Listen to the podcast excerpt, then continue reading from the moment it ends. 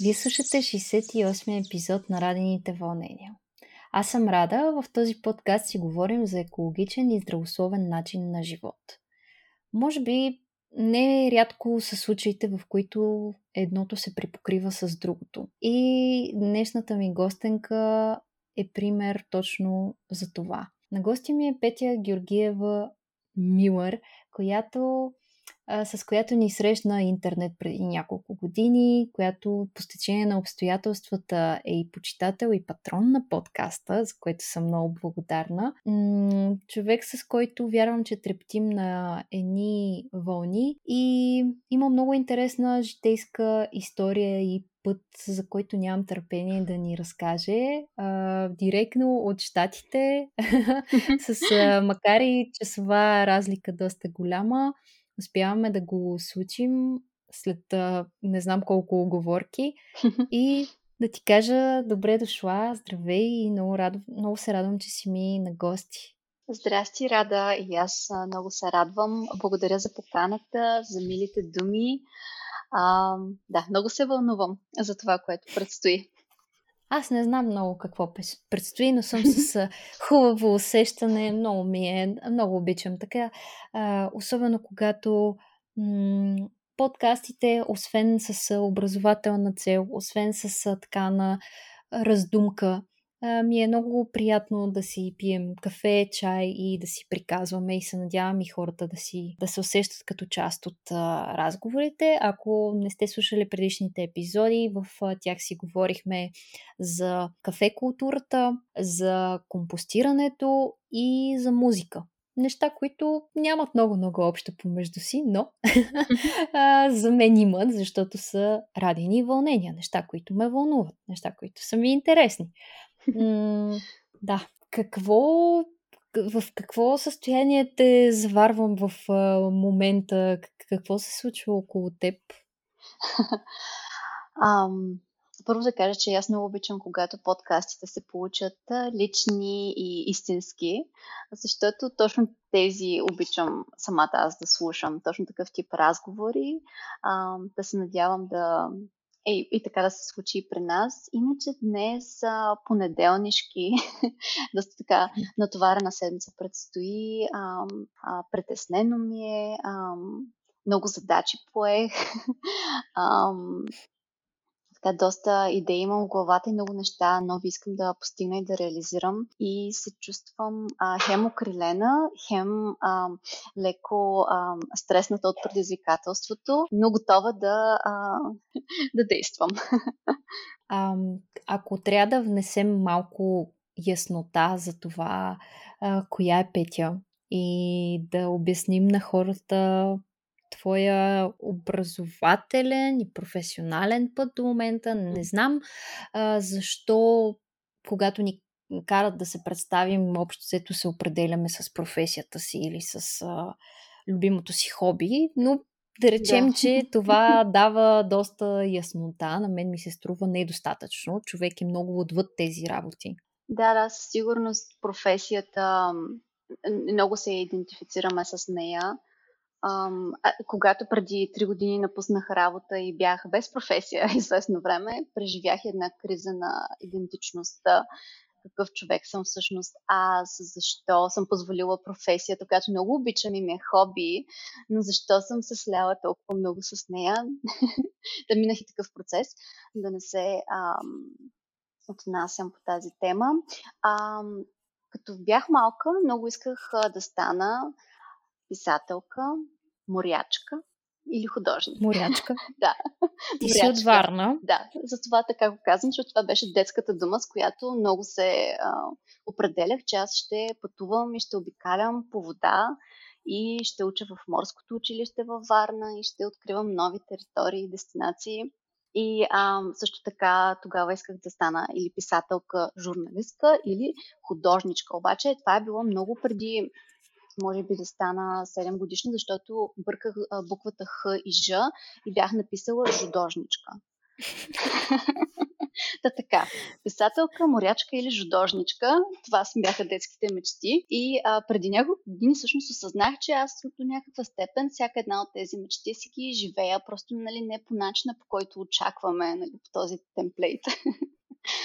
но а, учих комуникации а, по време на бакалавърската ми степен в а, факултета по журналистика към Софийския. Учих... ФЖМК. ФЖМК, да. А, учих а, там а, пиар, връзки с обществеността и комуникации. А, и всъщност беше уникално готин период от, а, от моя живот чувствах се толкова щастлива, че ме бяха приели. Приемаха само, мисля, че примерно 22 момичета. Почти беше така, бях подготвена от много учители, от родителите, от други роднини, че много трудно да се влезе там. И... Каква тема ти се падна на изпита, извинявай? А, падна ми се нас Далчев. Темата а, беше за а, живите и неживи обекти, мисля, че нещо такова. Не, не по нас. литература, а по а, на изпита по журналистика. А, секунда. Много странно. Ще се сетя. да, защото майка ми ми е разказвала, защото майка ми е завършила, и баща ми, де, но а, майка ми е завършила българска филология, но се е явяла и на изпита по журналистика.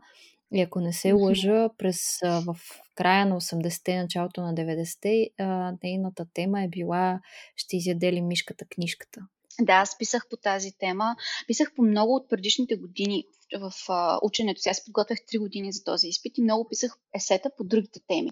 И затова в момента просто мозъка ми, примерно сещам се за едното есе, което заглавието беше Защо? Другото беше Топло. Но мисля, че това бяха преди моите години и просто трябва да се сетя какво беше моята година. Аз си помня темата. Започваше с изречението, ако имах магическа пръчица, а, и не мога обаче да се сетя заглавието. Трябва да проверя. Това е от 2006-та май.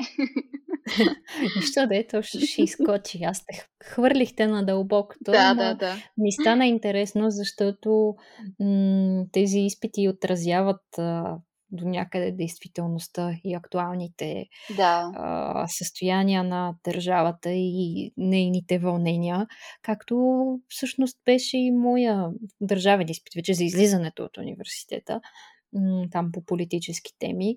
Да. И общо взето на последващата година, като дойде пандемията и си казах, уф, добре, че не завършвам сега, че вече бяха твърде, твърде осложнени работите, пък тази година съвсем. Да, да. да. Извинявай, че те прекъснах. а, не, няма проблем. Да, да, в ЕЖМК наистина те се опитват да проследят дали всеки, който иска да учи там, всъщност а, така свързан с обществените събития, дали има мнение, дали следи новините. А, тогава беше гореща тема влизането в Европейски съюз. А, стараех се да запомня имената на основните лица в Европейската комисия. А, и така, да, беше, беше интересно време. А, аз лично се чувствах изключително късметлика, че имах възможност да, да влезна там да уча и всеки ден си отивах с много голям, голямо вълнение, въпреки че естествено имаше и много разочарования и въобще а, като за толкова нова професия има много неща, които липсваха а, от страна на университета, но Както казах, аз бях късметлика, защото имах възможността да започна да работя веднага в рамките на, мисля, че втория семестър и, ам, и от страна на работодател, и от страна на преподавателите. А, така бях облагодетелствана да, да уча и на практика, и на, и на теория, но това костваше много. Помня, че почти е, три години не бях спала. Една от първите ми работи беше да правя медиа мониторинг за Световната банка който трябваше да бъде изпратен с синопсис на английски язик до 10 сутринта. На мен това ми отнемаше адски много време. И аз отивах още в 7-8 на работа и от студентски град а, хващах маршрутка и после автобус. за да стигна на време, да. И оттам, те бяха около халите офиса на тази първа работа и оттам в ежемека, пак до офиса, стоя до късно, за да наваксам. да, беше много вълнуващо време, но аз обичам така да има екшен, да има Action. действие. Да. Значи, това ми е... Ние за това се разбираме с теб. Да, да. Това не е стихията. нали, може пак да се оплаша от екшена, но има ли го, се чувствам по-добре. Ами, гледах един тикток по темата, че а, всъщност, а, ма, всъщност моят приятел ми го изпрати, като намек явно, mm-hmm. за това, че мъжете много обичат да седат и нищо да не правят и така си почиват. И тяхната продуктивност се дължи на техния пълен релакс. Е така просто да седнат и да се оставят на страна, докато жените са много по, а, като че ли те действия се задвижват спрямо други техни действия. И продуктивността се задвижва спрямо някое предишно действие, а не бездействие. И затова жените се дразним на мъжете, задето нищо не правят. Уж. Слушам, слушам те и отляво е седно а, мъжът ми с... седно се, вдигнал си краката на табуретката, седно се на футойла и се чува. да, абсолютно съм съгласна с това, което ти е пратил твой човек. А, може би и, и сред жените има такива, или и, и всички влизаме в различни фази. Нали? Аз не обичам да слагам етикети, защото аз имах фаза преди 3 години, в които наистина не исках да правя нищо свързано с работата ми. А, и а, така имах а, нужда от а, бездействие, от забавяне на оборотите, но тогава ги забързах в друга сфера, а, може би, примерно повече йога или по-силова йога или повече ходене, mm. спортуване. Пълното бездействие ми е малко по-трудно да го овладея. А, в и, и нало... да. да, и ми се наложи да го направя. Миналата година абсолютно пълно бездействие беше на много фронтове за мене и буквално имах сутрини, в които просто се събуждах и знаех, че нямам какво, нямам какво да правя от към не само задачи ми и желания, и, а, и така, и, но и това, и, и, и това го овладях до някаква степен и съм по-подготвена, ако се случи отново. Добре, а къде се намесва йогата в това приключение и психологията? Да. А, сега ще, раз, ще се върна малко, че аз не си завърших а, отговора за образованието и работата. А, да, по време на ФЖМК смених няколко работи и а, доста се изтощих тогава от а, жонглиране и а, започнах, така най-вълнуващата част беше, че започнах работа в Publicis, една от трите най-големи агенции за реклама и комуникации в цял свят. А, там Работих около две години, срещнах се с уникални хора, които и до ден днешен са ми приятели, познати, от страна на клиенти, от страна на колеги. Просто беше прекрасно преживяване. И а, тогава вече завършвах и в ЕЖМК и бях твърде уморена и реших да паузирам образованието, като знаех, че ще се върна в някакъв момент да направя магистратура или да уча още един бакалавър, но така не беше в момента подходящ, исках да се отдам на работа. И а, тогава ме поканиха да започна в маркетинг отдела на, на България Мол, а, да стартирам маркетинг екип и въобще всичко за... Той не беше отворил, влизах със строителна каска вътре, въобще беше едно голямо а, предизвикателство, тотална нова сфера за мене. Трябваше да говоря за инженирането на сградата, за колко работа се от работни места се отварят, за организиране на събитие, за откриването. Ще беше различно, но ам, беше много страшно и м- те бяха така много напористи в това да ме привлекат и аз аз бях супер щастлива в публиси си, не исках да тръгвам, но така се случи, че те успяха да ме убедят и, и не съжалявам, защото наистина много неща научих за, за 8 години и ам, по време на, на работата ми в България Мол, а тогава, може би след петата година, усетих, че а, вече наистина така взимам доста кредит от собственото си здраве и се обърнах към йогата и психологията доста а, почти в рамките на една година. Доста едновременно се случи. А, йогата започна от това, че на няколко пъти в живота ми а, ми се беше случило да прищипя нерв при кръста.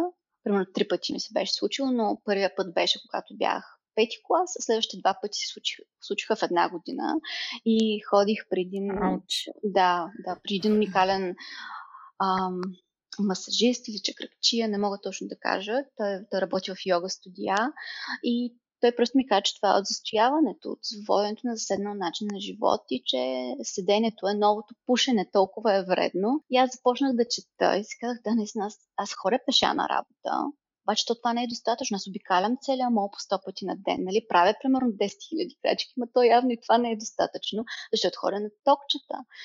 И, а, mm. и така последва един доста голям, голяма промяна на начина на живот. И а, започнах да ходя много на йога. А, първо само събота и неделя, после всяка вечер след работа, после всяка сутрин, например. После се записах на курс за йога учители. Защото аз така, като нещо, като си хареса, ми трябва много дълбоко да се гмурна. Ти си от тези хора. да, да. Добре, а имала ли си, ти казваш, че си се движила пеша, но йогата ли беше първия така? То, грешно ли е да наречем йогата спорт? Защото йогата е цяло учение и философия и начин на живот. То е много отвъд физическото. И, да. но, но, но ти си тръгнала и както и много други хора тръгват с а, идеята да се раздвижат, да се разтегнат, примерно след работа или преди работа ако, особено ако са вързани за компютъра. И имало ли си друг такъв а, спортен опит или това беше първата ти такава любов? Ами, а, имала съм, да. А, по принцип, аз съм астматичка и до 18-20 годишна възраст имах много, много болести и проблеми, така, трудно детство от към тази гледна точка. Та почти никакъв спорт не бях правила, примерно до 20 и няколко години, до началото на 20-те. А, и след това започнах с а, фитнес инструктор, а, правих много спининг, а, дори ходих на а, курсове по бокс, защото ми помагаше да си изградя сила в раменете, в ръцете, пък това е нужно за йогата. Всъщност бокса, да, се получил покрай йогата, което е много смешно. да. Това са два различни свята, но да. Абсолютно да, да. Но за да, ам, за да подобриш йога практиката си, е нужно подкрепа от други спортове. И като цяло, ако беше ме питала дали йогата е спорт преди 5 години, ще я да кажа, о не, как така, йогата е практика, това е състояние на духа, не трябва да се даде месо, когато правиш йога и много други неща, но сега съм много по-балансирана и просто гледам да не, да не ам, критикувам никой за начина по който се изразява. Да не съдиш, да. да. Да, да. Важно е всеки да прави нещо за здравето си да, и да се грижи за себе си, защото когато всички сме малко по-щастливи и по-добре се чувстваме в кожата си, е по-добре за цялото общество. Ам, така че, да, много скандали съм имала с мъжа ми относно йога латес. един от в началото на връзката ни. Един от между пилата си. Да, и йога латес. И ам, много се карахме за това, защото аз мислех, че това е изключително грешно, че ам, крадване от културата на йога и така нататък. И всъщност съзнах, че не е нужно да съм толкова крайна, защитавайки нещо. Предположение, че да, ако хората правят йога латес и се чувстват добре и после продължат пък да правят йога или медитация или пък решат да да приемат някое друго от ученията на йога. Това е страхотно, просто важно да се отвори вратата. А пък и аз, коя съм аз да ги критикувам? Смисъл? да, да, сега съм много по-балансирана, слава Богу. Това като че ли в всяко едно такова начинание, в което човек се пуска в детайли и го приема за свой лайфстайл, свой начин на живот и мислене и се асоциира с него. Да, да. Способни сме да изпадаме в такива крайности и да се абстрахираме от това, че някой друг не живее нашия живот и не вижда нещата по този начин, да. визирайки а, своето веганство. Аз никога не съм била от тези крайните, но се опитвам да си обясна защо а, някои други хора, които се впускат в това приключение, особено ще остава въпрос за етика и, и здраве като основни да, фактори да. да преминат към, към веганство, а, тогава хората са много способни да критикуват и да м- изпадат в други крайности, които не са необходими и повечето хора след време казват как може да съм бил такъв. Да, да, да. И, и накрая си казваш кой съм аз. Да, че да точно. Да. И аз като започнах с веганството, ам, и, и то беше заради животните основно, и а, постоянно така критикувах в къщи. Защо обичаме котки, а не обичаме прасенцата, например. И, а, и така, това е до някаква степен според мен и чара на младостта и въобще чара на по-страстните хора като натура, които са открили нещо, което пали душата им и вярват в него, идентифицират с, с него. Ам, но изисква много смелост да си кажеш, тук съм сгрешил, може да не съм толкова по-краен. Изисква много умение да слушаш и другите хора, техните аргументи. Като цяло се така умение да си гъвкав и да не приемаш своята истина за, за най-правилната истина или за единствената. Да, има две мнения. Моето и грешното. Нали да, да. Та, та психологията много ми помогна тогава, когато започнах да я уча. Много за много неща, хем си казваш, ама аз това го знам, чувал съм го, то е много логично, обаче си друго да, да си го имаш защитено от теории, от м- различни тестове, експерименти. Така, много, много ми помогна да, да стана по-добра версия на себе си и да не съм... Защото съм много страстен човек и мога да изпадам в крайности лесно. А пък ням, не е много ползотворно. Ще стана без приятели. Все пак йогата се търси баланса. Абсолютно. И някак си е а, противоречи си човек, ако говори едно, а пък нещата, които прави, целта им е съвсем друга. А психологията, това е магистъра, който си избрала? Да. Да, обща психология на английски язик се казваше програмата към Софийския, към философския факултет. Тя е, а, мисля, че беше 3 или 4 семестъра само. Ам, дава едно много добро въведение в психологията. В никакъв случай не те прави готов а, терапевт или психолог. След това имаш нужда от още много допълнителни квалификации към различни а, групи, които чиято практика искаш да, да следваш. Аз я направих основно за себе си, за да се справя с проблемите си в моята глава и за да подобря м- връзките си с, с хората около мен, защото това е най-важното за мен като цяло за моя живот е отношенията ми с другите хора и отношението към себе си. Mm. Как, каква е нишката, която ти откриваш между журналистиката, комуникацията, public relations и ам, психологията? Ами работата с хора, интеракцията с тях и начина по който комуникирам с тях и въобще изграждането на тази емоционална интелигентност при работа с хора. Едно време, когато кандидатствах преди седми клас, имаше такива курсове, които ти помагат, извинявай, такива тестове, които ти помагат да ти кажат дали да работиш с животни, дали да работиш някаква хуманитарна професия, да си доктор, адвокат, архитект. Да, кариерни. кариерни. Точно така, да. И аз помня, че отидох на тези тестове и буквално не ставах за нито едно от всички тези неща, само за работа с хора, говорене с хора, нали? Не лекуване на хора физически, може би емоционално, до някаква степен това, това бих се радвала да го правя, но беше основно комуникация с хора и аз така си бях, хм, това е много странно, нали? Не го разбрах. И сега, като погледна назад, просто виждам как ам, то си е било винаги така. А имала ли си прощапулник? Извинявай за случайния въпрос. Прощапулник? Ами, ами, мисля, че да и мисля, че съм хванала химикала. Хм, защото аз съм хванала книга и дискета. Дискета? Книга и дискета. О, вау! И какво съм сега? Блогър, е, онлайн човек. Онлайн е. книга. ами да, да. Така че има нещо вярно, не е като да, да, да няма. Да, да, абсолютно. Символика има. Ами да, да, интересно е. То е по-за забавление на родителите, но а, ми, е любоп... ми е забавно да, да, да го споделям този факт, защото а, така се стичат обстоятелства. Не съм, не съм хванала лекарските слушалки, не съм хванала а, отверката. Да. Аз съм хванала точно това, което си се, се стекло обстоятелствата. Да. А, но твоите родители са били много прогресивни да сложат и дискета.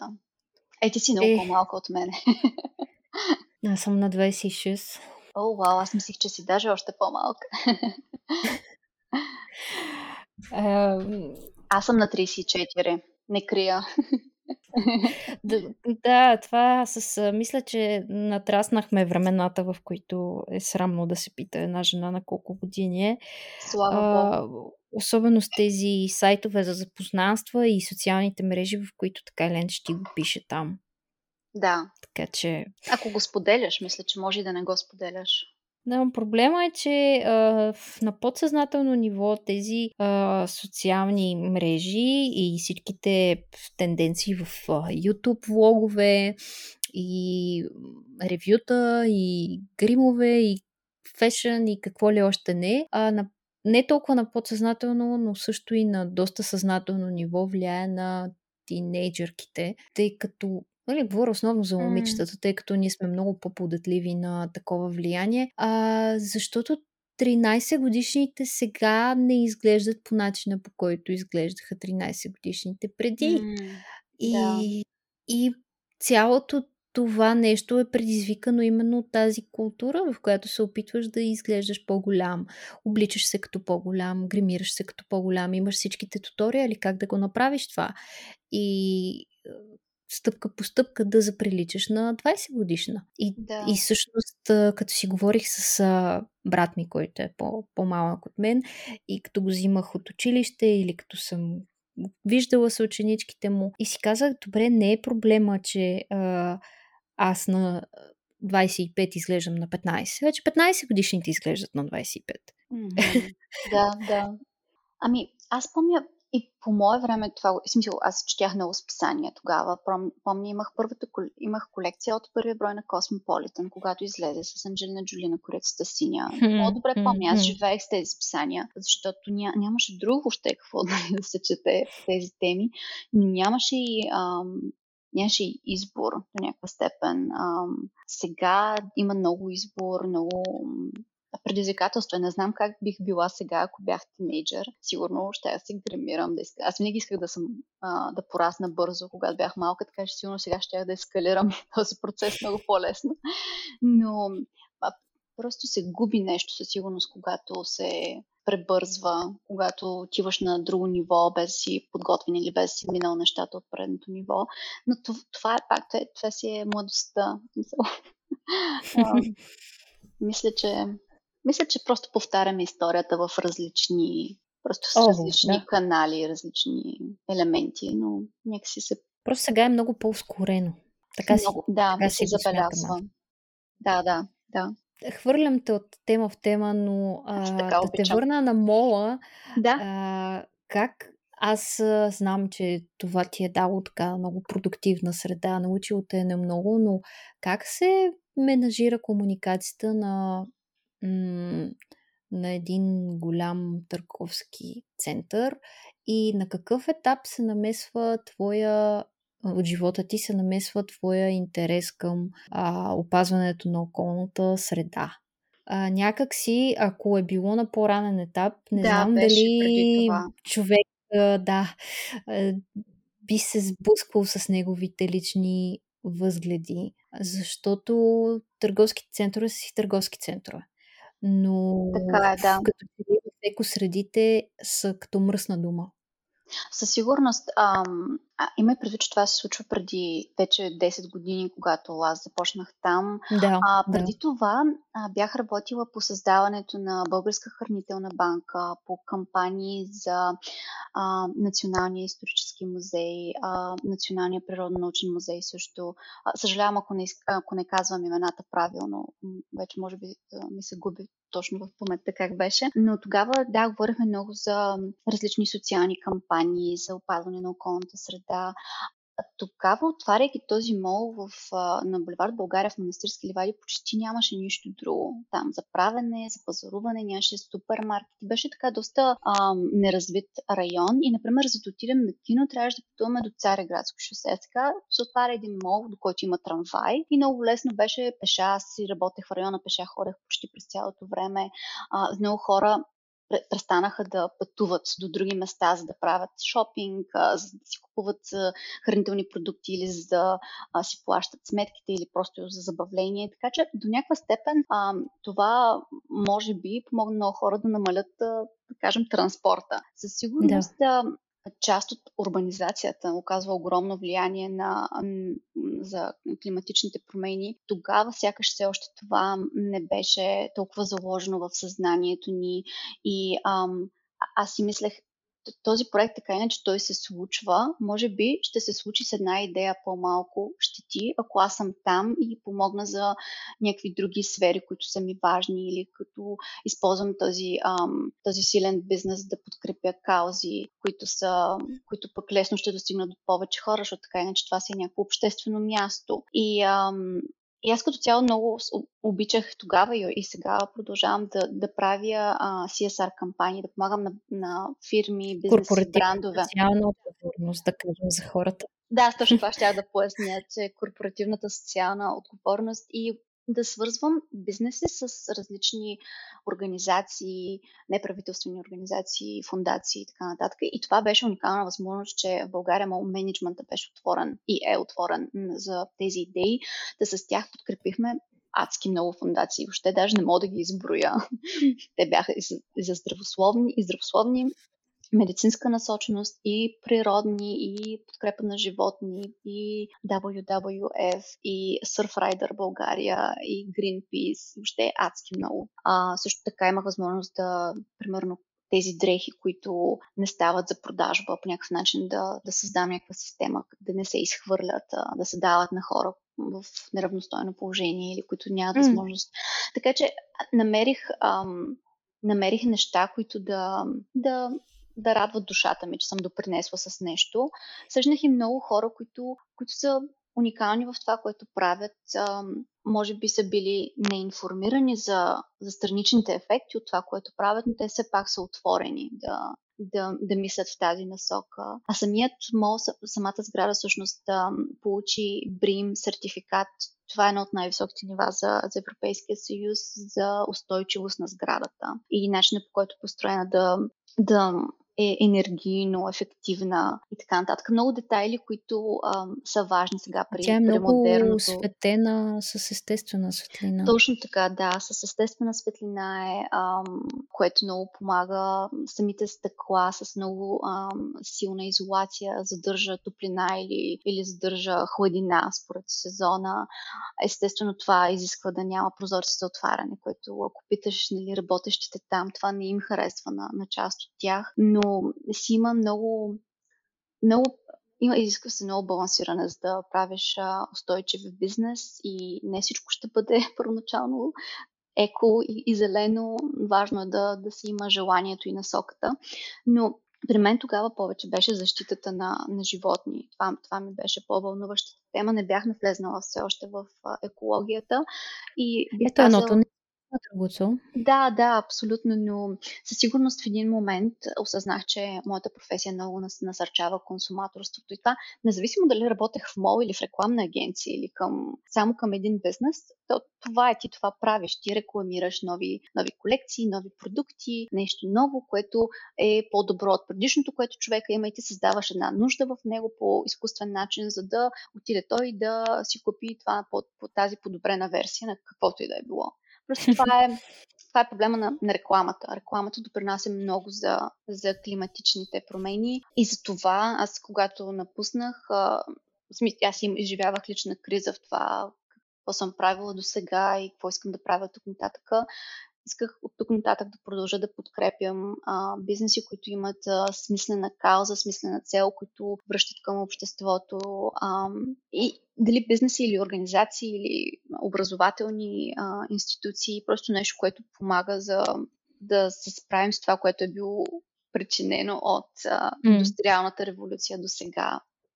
Ами, да, може би а, като еко а, мол или устойчив а, бизнес модел за търговски център са оксиморони и mm-hmm. са самоизключващи се.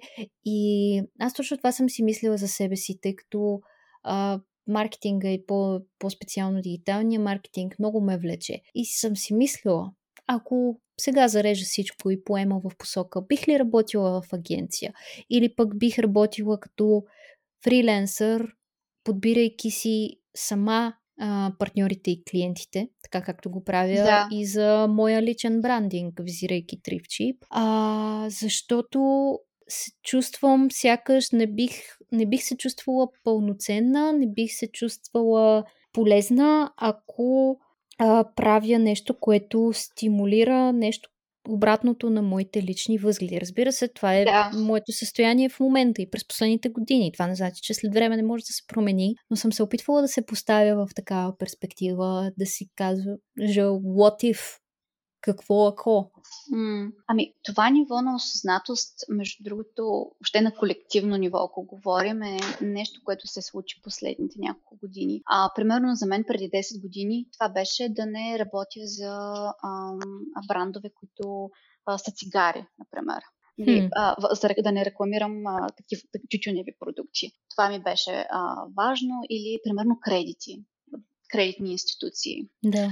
Ам, Което също е, да, то едното Да. не изключва другото. Да, просто ам, обществените теми, фокусът се променя, измества се. Сега говорим много повече за климата и природата, отколкото преди. И въпреки, че и тогава а, съм била много внимателна с буклука, който генерирам, просто защото той е останал от, от семейството ми, как са ме възпитали, а, просто за други теми не съм се замислила толкова много.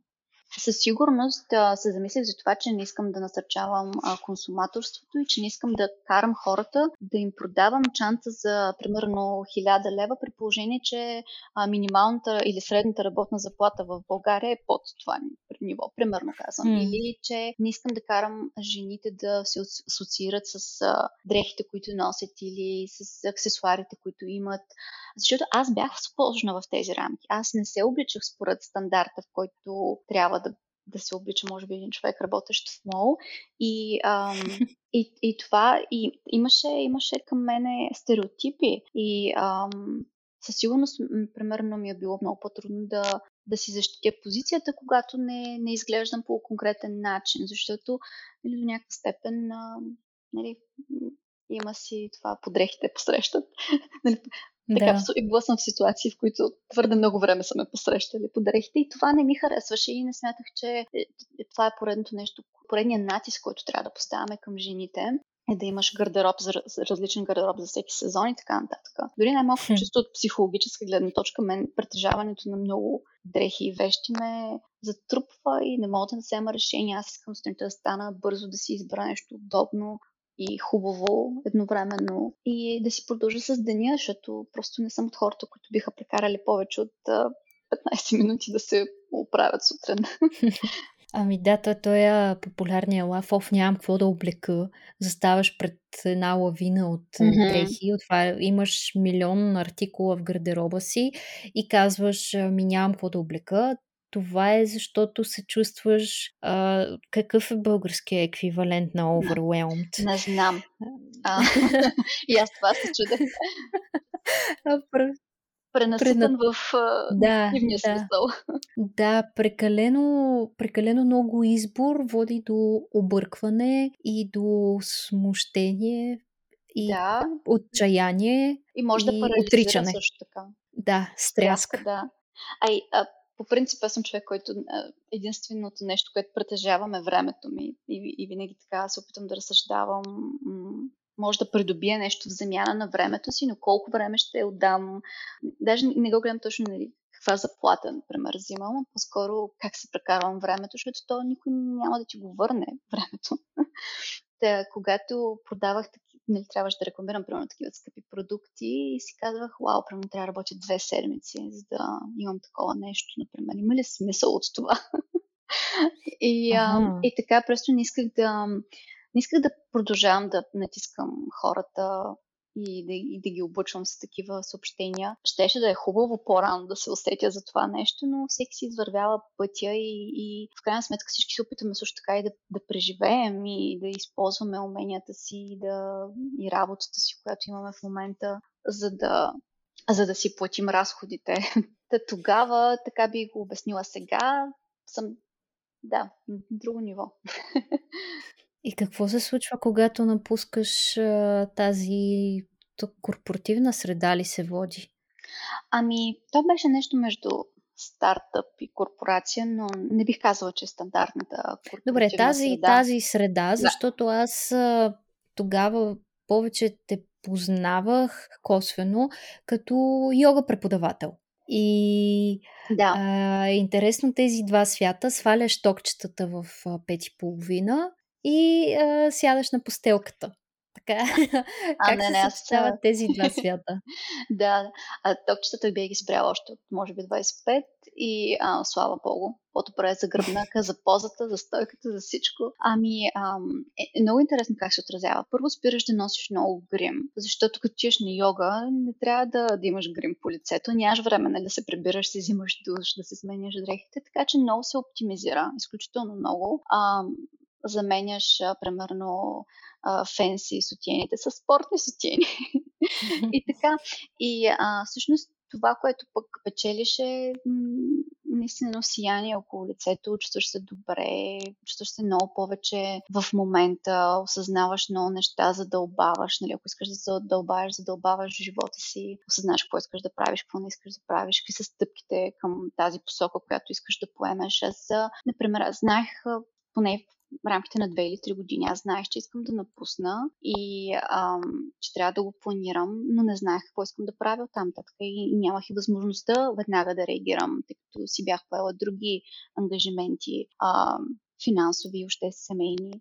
И ам, помня, че тогава си казах, ако отида на нова работа, това не е решението, защото просто ще сменя едното зло с друго зло, но пак няма да ми даде възможност да наистина да избистря тази нова посока все още, а, защото ми трябваше просто време, за да остана със себе си, да се излекувам и успокоя и да си отпочина, за да мога да мисля с чиста глава, с нови сили. И тогава просто а, вече бях работила силно 5 години, 6 за мола и започнах, а, тотално си промених начина на живот, а, спрях да пазарувам, спрях да ям навън. Буквално две години бях абсолютен оптимизиран човек, бюджетно и всякак с идеята да, да спестя, за да мога да напусна и след това да имам този буферен период, сабатикъл или още както, каквото му е името. Един период, в който си позволяваш да не правиш много неща, за да може да, да ресетнеш, да си рестартираш мозъка. И, а, и всъщност тогава така започнах и много, много от вещите си да ги раздавам, да ги препродавам, дарявам, подарявам всякакви възможности, за да мога да си, да си облегча, да ми стане по-леко вкъщи, да имам по-малко нужди. А, аз, и много и на душата също. Да, да, и, и спрях, просто спрях да пазарувам наистина. А и ам, е, тогава си направих и одит на стила, например, и си знаех сега, повече не ми харесва да нося пъстри неща, неща с надписи или някакви такива неща. Просто искам аз съм много по монохронните неща. Един цвят да е всичко. И така си направих няколко любими цвята, които да си останат от гардероба, които да ги сменям с няколко други цвята. И така. И, и... По пътя към капсула. Да, точно. Капсулата минах. Примерно имам две чанти. Една за по-топлите дни, една за по-студените дни. И така. И много си... Евалът. Да, много ми помогна това. И до днес днешен съм с тези чанти, между другото. Майка ми като ме види, вика, тази чанта няма ли скоро да си купиш нова, че аз искам да я наследя, защото тя така е свикнала. всички, всички съседки и приятелки във Варна масово носят мои неща, нали, от неясния ми период, където съм, просто съм, съм придобивала. Но вижте си, сега си вършат, нали, изпълняват си мисията, слава Богу приотявала си временно чанти и дрехи и, да. и сега те се радват на новите си стопани. Да, точно така. Най-важното да е да не се хвърлят. тази гледна точка. Да, да. да. Да не се хвърлят и, и винаги, когато има в излишък, да се споделя с други. А, да. Странна трансформация. А, не, защо? Напротив, това е предизвикано ли е от някакъв доколко е бърнаут и доколко е осъзнаване. Защото ми се струва, че повечето такива истории винаги са обвързани с някакво твърде много преработване и прегаряне, а пък то не е задължително да е така.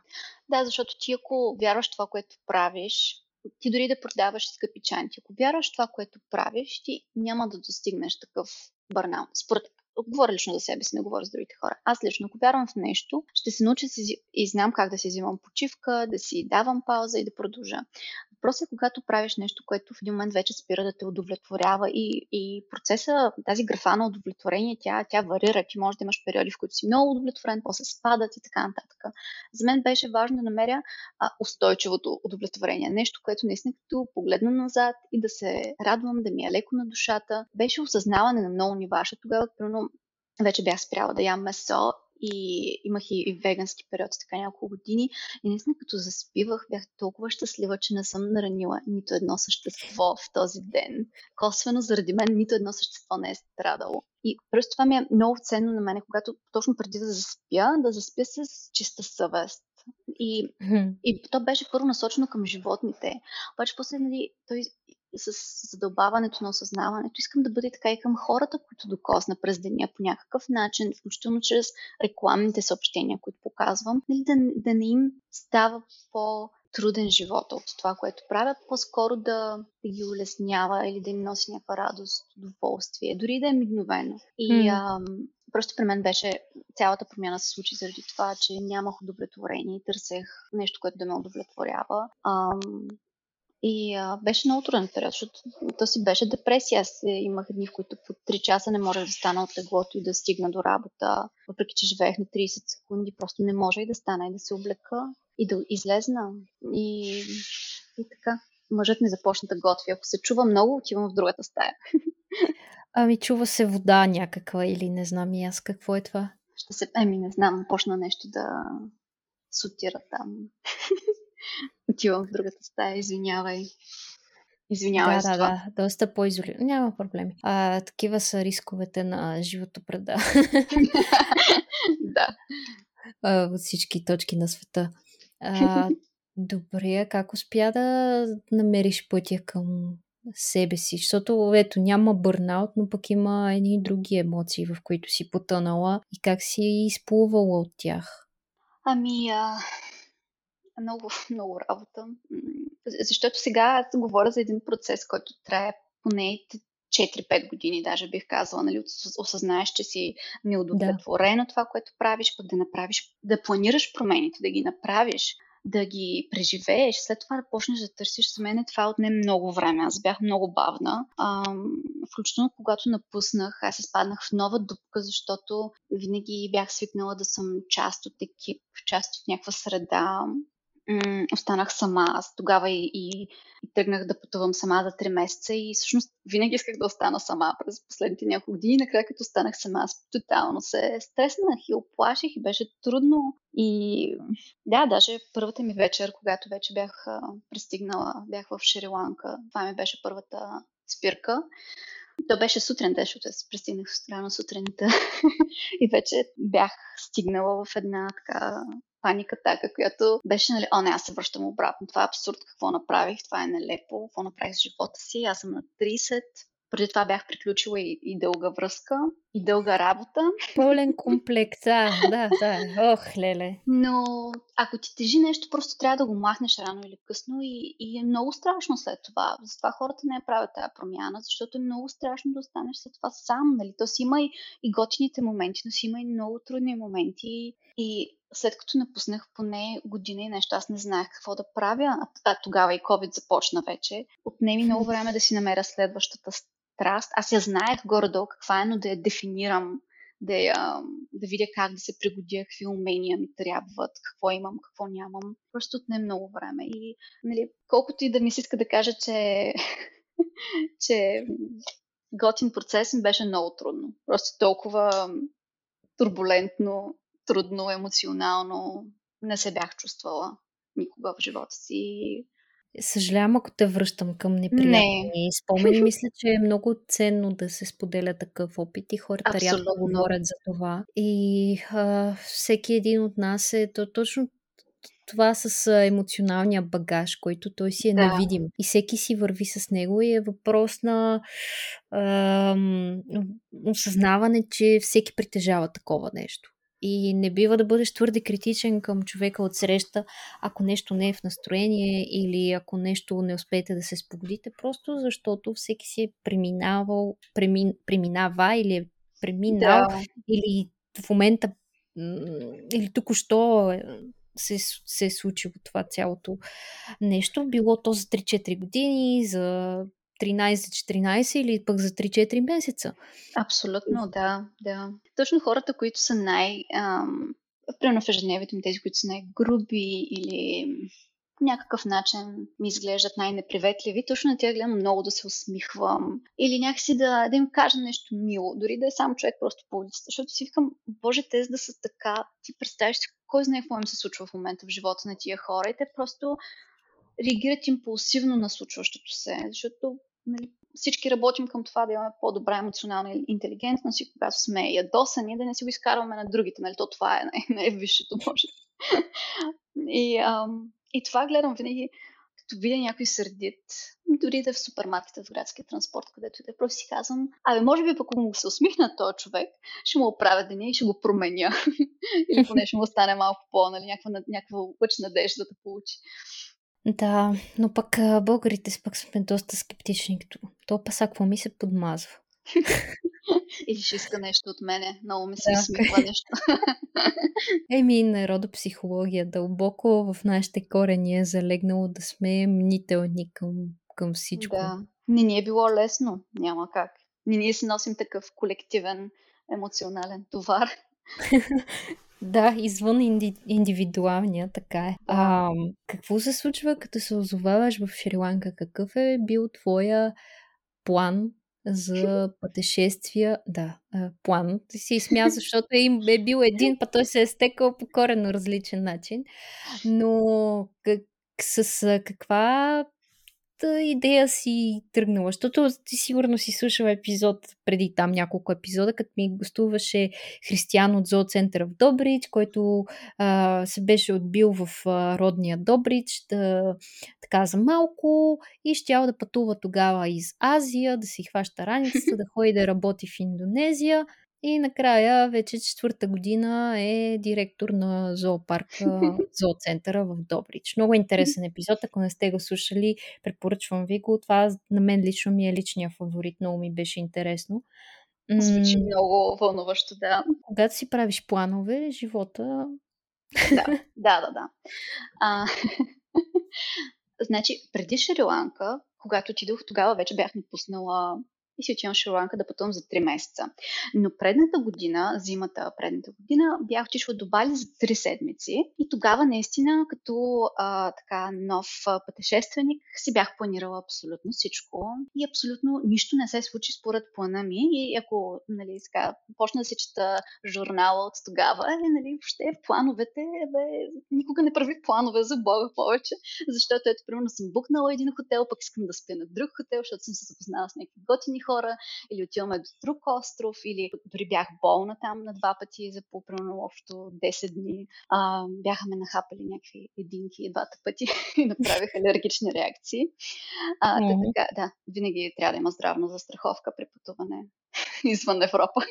Записвам си. Да, ви, винаги, винаги. В това вярвам. Използвала съм е много пъти. И така и когато бях първи път в Бали, тогава ми беше като ам, трайл версия, тест. и нали за три седмици какво, какво научих, какво можеше по-добре да се случи. И тогава видях много хора, които пътуват и работят. И аз, о, това е супер яко, това е супер лесно, това искам да правя. Докато не ми се случи на мен. Аз абсолютно не, нямах дисциплината за това да пътувам и да работя.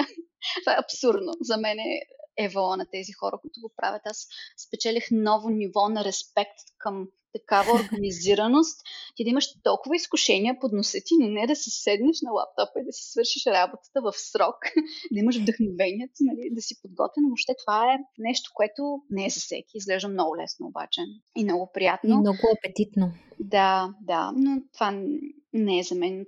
Отнема изключително много време да го постигна и вече... Ти предпочиташ да пътуваш. Да, да пътувам и да ам, събирам идеи и вдъхновения, които да ги ползвам за мои проекти.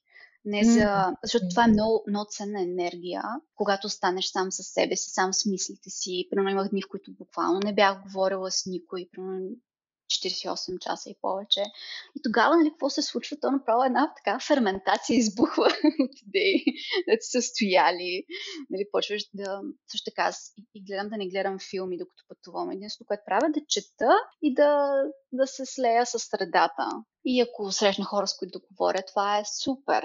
Ам, но не винаги ти се говори, не винаги се среща. В един момент дори става малко изтощаващо, защото пък и постоянно срещаш нови хора, вълнуващи всеки с история, ти ги чуваш и в един момент нали, загубваш нали, собствената си, загубваш време за себе си. Mm. А, и а, така, като бях в Бали, тогава реших, нали, да, да, да, правим го това, напускам, правя си един сабатикъл, за колкото време успея да спестя пари.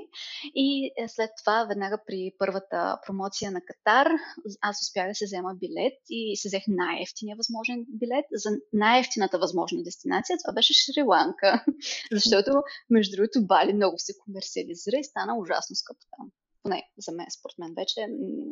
Просто си е... Колкото знам, там транспорт е скъп. Самия живот там не е толкова. В Бали и престоя е скъп, и храната вече стана скъпа. Нали? Едно време беше много по-достъпно. Просто построиха твърде много, твърде много а, австралийци и американци отвориха бизнеси там и, и просто си слагат цени, тъй като те са си таргетирани към техните а, пътешественици, те си слагат цени, в които си, например, 10 долара за закуска, примерно казвам.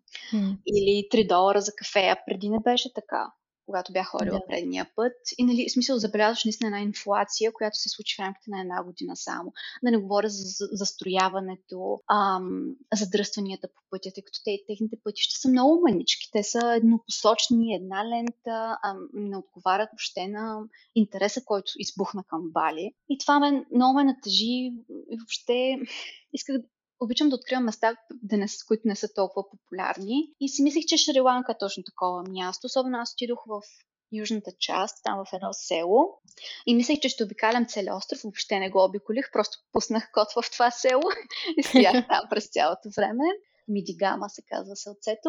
И, и там наистина беше много достъпно от към цени. Беше ам, наистина за един лев, например, може да обядваш а, страхотна индийска храна, да закусваш. Въобще е уникално. Хората са доста интересни, топли, така. Ам, въобще беше уникално преживяване там. Ходих на уроци по сърф, ам, медитирах много, ядох много, изключително много ядох. Там храната е основно веган. Да. Запознах се с различни хора, които... Най-любопитното ми беше как никой не си говорим кога ще се видим. Ще се видим по изгрев, ще се видим по залез, ще се видим по обяд. Няма такива въобще часовник. а, много често спираше тока там и нямаше, нямаше електричество, нямаше интернет и идваха някакви нови хора в хостела и ние такива старите кучета там застояли се и идва един човек и вика каква е паролата на Wi-Fi и ние такива какво е Wi-Fi и, и се опитахме нали, да ги вкараме в идеята, че ние сме били там от толкова много години, че даже сме забравили, че цивилизацията е продължила да се развива. и така беше, беше много забавно. Наистина пристигнах един човек там и се тръгнах тотално различен само за един месец. Хм, а, не знам защо се сетих за Джаред Лето, който в януари-февруари 2020 беше отишъл на ретрит, не знам си къде, и като се беше върнал, целият свят беше спрял. И буквално като сценарий за някакъв филм. Вика, къде бях, колко години ме нямаше? да, да, аз много се смях тогава, като като да, не се смяха, ма направо си е като за Netflix а, Дано да направи нещо той, да използва това преживяване. да, той е способен даже mm. сам да си го да. изиграе. Джаред Лето в ролята на Джаред Лето. Точно така, да. И така, ам, но наистина когато пристигнах в Шри-Ланка, аз а, тогава и бях с една приятелка. Тя беше там за няколко дни. Ако я питаш нея, аз бях цялата в сълзи, треперех и само какво направих за живота си. Какво направих с живота си? Какво направих с живота си? Това нещо така се клати и трепера и го говоря като някаква мантра. но, но и самата Азия може да бъде стряскаща. Мен това ме стресна много. Трафикът, там ще е трафик ли може да се нарече, той е някакъв хаос. Хотелът, който Да, в хотела, който бяхме, още не беше хотел. През booking.com беше някаква барака, която, за да влезем в туалетната, ни прекараха през някаква друга барака, където имаше други хора и ние просто съборихме едни други хора в 6 сутринта, за да влезем до банята и туалетната. Не се заключваха. Много, много странно място беше и ние си казахме, не, не, не, нали, това няма да е бъде тази и почнахме в 6 сутринта да търсим друго място, където да отидем. И така беше много стряскащо, наистина. Освен това... Културен шок. Да, да. Те имат така едно изражение, като типично като нас, като източна Европа, може би Турция също този resting bitch face, който така те гледаш и че планира как да, да направи нещо лошо. А всъщност, нали, аз също го имам. Много пъти са ми казвали, че изглеждам ядосана или лоша. И аз тогава го осъзнах бързичко, но първият ден беше шок, да. Просто и когато не е много ме страх и като вие, че те понеже са много любопитни, поне към мене бяха, да виждат някой, може би по-бял, по-различен нали, от тях, не облечен като тях и много ме гледаха, и мъжете, и жените. И аз просто знаех, че когато най-много ме страх, трябва да се усмихна, за да видя дали ще ги умиловестя. Чисто е, физически. И така, и всъщност са много, много топли хора и те. Естествено трябва да си предпазлив, защото аз когато казах, че отивам в Шри-Ланка, поне от пет места чух най-ужасяващите истории за преживяване в Шри-Ланката. Да, трябва да се внимава. Особено сама жена на път. Трябва да се внимава много. Със сигурност, с кого се виждаш, кога се виждаш, нали, има ли хора, които ти знаят локацията. Ам, дори на местно ниво да си имаш няколко сигурни човека, които биха ти помогнали, ако нещо се случи, или биха забелязали, ако не се върнеш. И, и така, mm. изисква си подготовка сериозна, нали, да, да си премериш риска и да знаеш, нали, ако се случи това, какво правя и така нататък. Да. А, имаше рискови ситуации и в Бали, и в Шри-Ланка, и в Филипините. Имах няколко рискови ситуации, които се раз... развиха по най-добрия за мен случай, а, сценарии. Така че много важна част. Не всичко е нали, забавни купони и просто разглеждане на забележителности. Трябва да си на штрек и да бъдеш да, Примерно, да. доколкото съм чувала, сама жена, като е в такава ситуация, не може си позволи да се напие до безпаметност, защото трябва да се прибере в определен час, трябва да е близо до хотела си, трябва да има зареден телефон и всякакви такива неща. Да, абсолютно. Абсолютно. Аз почти алкохол не, не пиех там. Там също така много е трудно да се намери алкохол. И като тежи да си купуваш алкохол, аз когато направих на два или три пъти, бях единствената жена в магазина, в района въобще. Беше много страшно преживяване. Да, да, със сигурност. Примерно на пазарите също гледах да не ходя сама. Запознах се с много, с много готини момчета по време на пътя това, основно с мъже се запознах на това пътуване, но всичките с тях развихме такива много хубави приятелски отношения и буквално нали, те идват с мен на пазара, за да се напазарувам, за да ми е по-спокойно или ако излизаме заедно, гледат да ме изпратят първо аз да се пребера с таксито, което е едно тук-тук, което пак нямаш никаква гаранция къде, кой къде ще те кара. И, и така, има, има и страшни хора, има и лоши хора, но има и също толкова приятни, страхотни хора, които а, са готови да, да помогнат и да се погрижат за, за тебе. А, просто всичко е 50-50. Да, и предполагам и си срещнала много други хора, които споделят подобна на твоята история и търсения. Да, да, абсолютно. Много са, много хора. Не знам защо Азия е дилтемът лек за буждаещи души, които... да. Много е различна Азия, много е екзотична, а, достъпна е от към финанси за, за по-голямата част от западния свят. Ам, също така е до някаква степен безопасна, да кажем. Ам, в сравнение с Колумбия, да. Примерно, да, Куба, Колумбия. Южна Америка, да кажем, въпреки че не съм била там. Много искам да отида до Перу, Чили, Аржентина, но включително сме канени на сватба в Бразилия и пак е такава, отиваме ли, няма ли да ходим, нали, опасно е, много страшни истории сме чували за Бразилия. Да може би Азия е това някакво хубаво балансирано място, което нали, много хора са го преоткрили, има, има и много добри истории. Mm от пътешествия там. Аз преди това бях пътувала само в Европа и просто в един момент ми спрях да, да оценявам красотата на Европа, умръзна ми, просто защото всичко беше еднакво и се казах, нали, сега само Азия, но накрая пак на Азия си умирах за Европа. Просто исках да се върна чисто и спокойно място, където да, да се разбираме лесно на, на английски язик. И в момента си говорим с 7 часа разлика, така че нещата все пак да. са, са така се стичат. А на какъв етап срещаш настоящия си съпруг? А, с него се запознахме след Шри-Ланка. А, бях за една вечер в Куала Лумпур и ми беше една от най-самотните вечери в живота, защото ми беше много тъжно за Шри-Ланка, но не можех да остана повече там заради визата ми.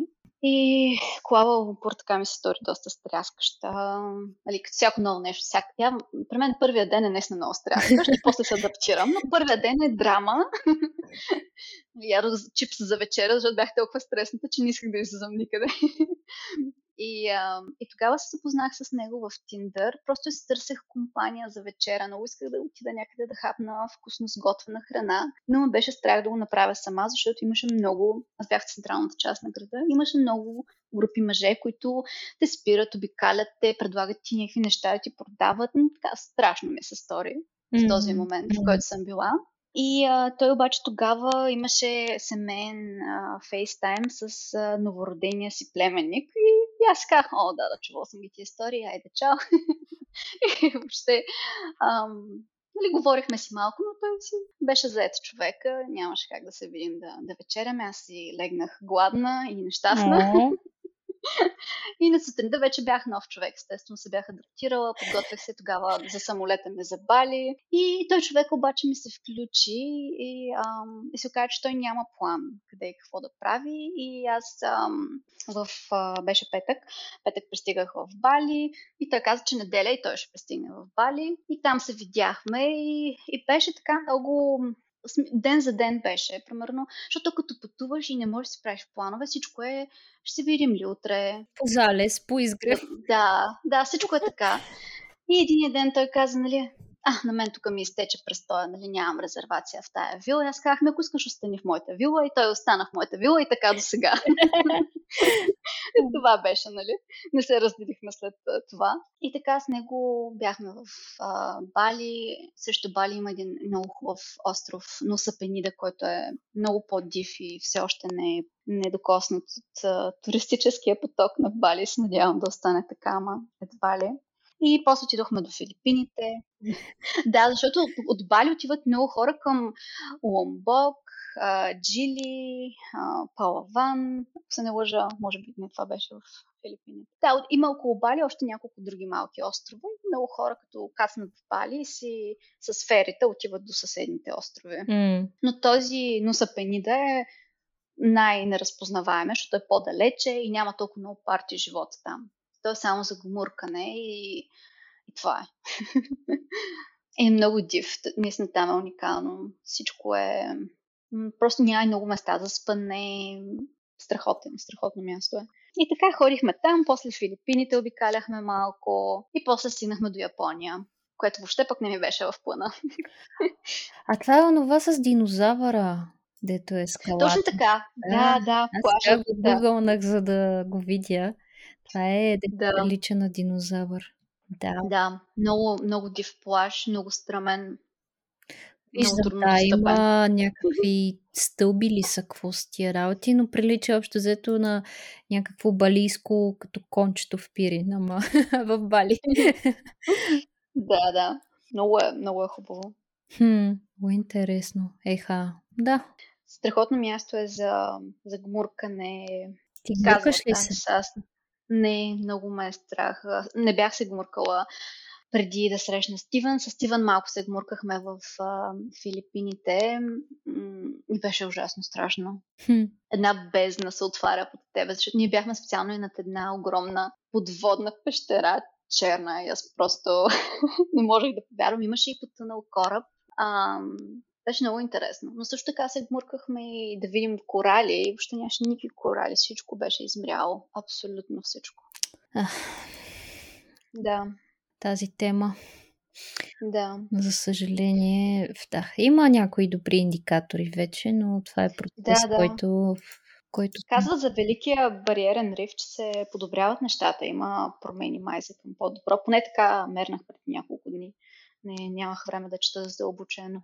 Ами да, но пак е въпрос на някакво забавяне, паузиране на някакви външни мерки, забрана, примерно, да преминаване на кораби или на самолети, да. не знам си какво, за да има някакви регулации, които да дадат шанс да, пак да. се види, защото да. Аз си ги говоря всичките неща и в момента все още разглеждам снимки, затова така с леко отнесено говоря.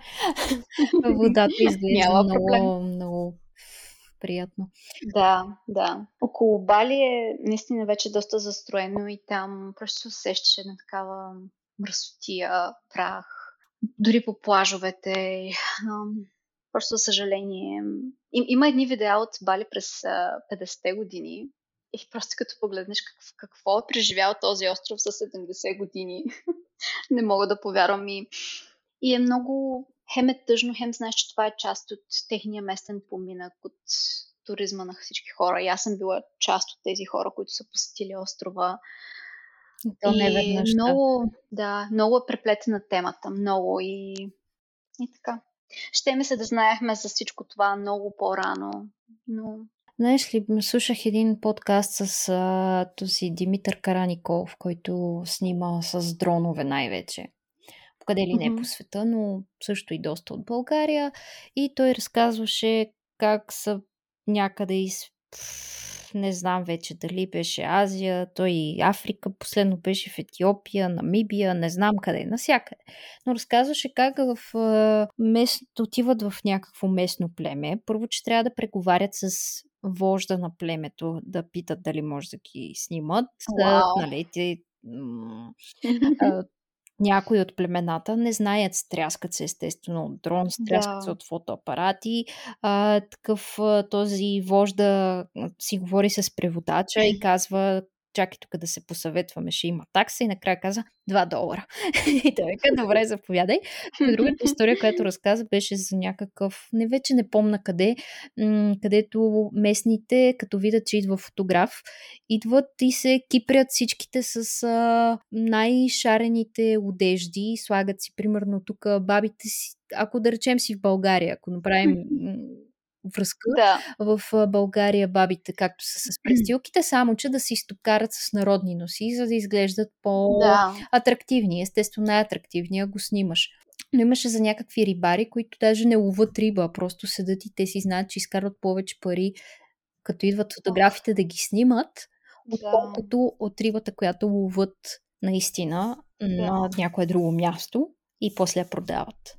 Вау.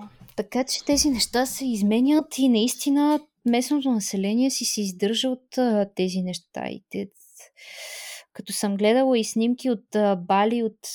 аз не съм била там, така че не ги знам обектите. Там ни две каменни, някаква арка, храм, което изглежда се едно има вода отдолу, пък всъщност се оказва, че има плочки и а, огледалният ефект, който се получава е срещу еквивалента на 5-10 долара да застане един от местните, който да държи някакъв таблет, който създава иллюзията, че а, това нещо има рефлектира, да. И че се oh, вода отпред, а той има плочки. И, това, wow. и, и в Инстаграм изглежда по един начин, но и, да, и ти си да. казваш, окей, аз искам да отида там. Искам моите снимки в Инстаграм да изглеждат по същия начин. Даже имаше един а, профил Insta Repeat, моя колежка, която е фотографка, ми го показа, който е съставен от колажи, от, например, как си си показал обувките от а, палатката и гледката ти от палатката, или как си с а, черве, риза на червени и черни раета на фона на някаква планина или езеро. А, и на едни и същи локации хората се снимат по един и същи начин, с една и съща поза, с едни и същи дрехи, инста репит. Да. И, и ти си мислиш, да. че си много оригинален, но в крайна сметка просто Абсолютно. следваш тренда. Да, да. Със сигурност пътуването много се промени от социалните мрежи и споделянията и самото преживяване е доста, ще ти отиваш, чакаш някакви опашки. Аз и затова спрях и, и да го правя. Нали. По тези места почти не съм ходила. По тези туристическите, аз само ги прочитам кои са, за да знам да ги избягвам. Нали, ако покрай тях да, да не отивам там. Така че не мога, не мога да бъда тургайд за тези места, защото моите преживявания са абсолютно... Аз бях на един гей плаш в Бали, за който още не бях чувала, беше супер яко, никой не ме обезпокояваше. И са такива, нали, според момента, каквото съм, на където ме е отвял вятъра и течението. Но имаше една много хубава кампания, може би ще пуснем линк към, към този епизод, който беше на, мисля, че на Нова Зеландия. Се не лъжа за това, че страната им е много повече от няколко кадъра, които всички отиват да, да заснемат там, на няколко конкретни места. И беше много забавно така диригирана с, с, с текст и мисъл. Беше много готина. Ще ми пуснеш. Ще пусна линк. Да. Да. А, много романтично и хубаво звучи да срещнеш любовта някъде там, две странстващи души, които се откриват един друг. А, mm-hmm. Но пък, а, да, а, наистина звучи вълшебно, защото в повечето пъти си пред, от филмите, които сме гледали, си представяш, че пък е точно обратното, че единият търси едно, другия търси друго, или срещаш несподелена любов, или не успявате да случите нещата и не успявате да, да. тази long distance а, да се осъществи. В крайна сметка, а, въпреки пандемията, има ли желание, има и начин. Да, да, всичко е въпрос на тайминг, защото това, ако ми се беше случило предната година, още нямаше да може да, да го продължа, както и на него, ако му се беше случило пред неговото предно пътуване, нямаше да може. Просто се случи така, че и двамата бяхме наистина доста свободни. Ам, той е американец, но от европейски происход. опитахме се да, да задълбаем в а, унгарските му корени, да да а, получи такъв унгарски паспорт, което изискваше да научи унгарски, да се яви на изпити, да събере супер много ам, актове за раждане от предците си, които трябваше да им дори до Украина, тъй като в това градче, в което те са се родили, то се сменило националността пет пъти заради между Първата и Втората световна война. Те са родили в църква, църквата колко пази архива, пък още беше голямо предизвикателство, wow. да. Но а, колкото е романтично, толкова и трудно. Наистина, междукултурните връзки са едни от най-трудните. Даже, даже в Европа не е толкова трудно, ако си с някой друг европеец. Просто Европа и Америка, за мен това беше вау. Просто все още се напасваме. Ти ми беше споделила, че, извинявай, ти ми беше споделила, не, че всъщност Нью Йорк страшно много ти харесва, защото е най-европейски от американските места, да които да. да. Да. То е създаден от а, европейци, от а, холандци, французи, италианци. Нью Амстердам, все пак. Така. Да, точно така. Да. Да се усеща духа, самия факт, че може да се придвижваш а, пеша или с градски транспорт, което според мен на много други места в Америка това е абсолютно невъзможно.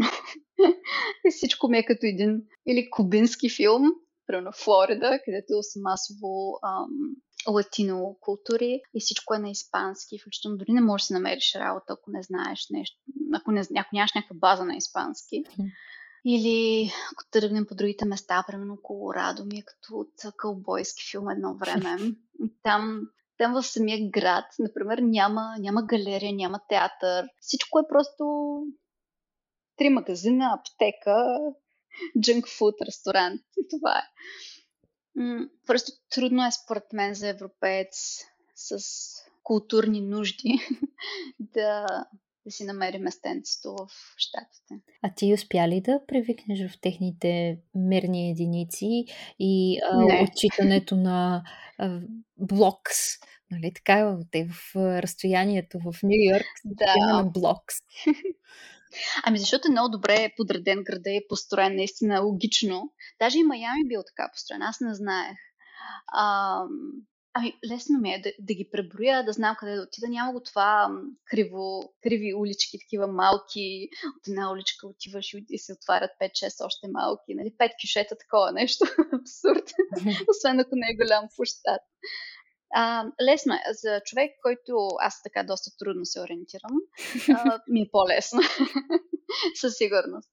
Да, е. А, онзи ден сама се возих за първи път в метрото. Беше голямо преживяване. не се загубих, не се качих в грешната посока, стигнах на време за срещата ми и се прибрах и нали, без така някой да ме блъсне, ограби или нещо друго да се случи. Да, но беше много страшно, наистина. Аз като останах а, да пътувам сама в Лондон а, и си казах, никога повече няма да се оплаквам от градски транспорт в София. да, Просто. И то, защото и под метрото, под земята нямаш обхват. И аз се опитвам да. да видя на картата къде съм, но не мога. Да. И просто да. Да, тихата паника вътре в теб, че нещо лошо предстои, че ще се изгубиш и че... Да. Точно. Да. Аз не виждам и надалече и съм с очилата и те само се ам, стават с мъгла покрай дишането с маската. Просто се опитвам да прочета коя станция, какво се случва. Но тук там имаше обхват и видях, че се движа в правилната посока и много бях горда от себе си. И ам, пресимах 15 минути по-рано за срещата ми. На връщане стигнах обратно до станцията без да гледам картата, което също прогрес.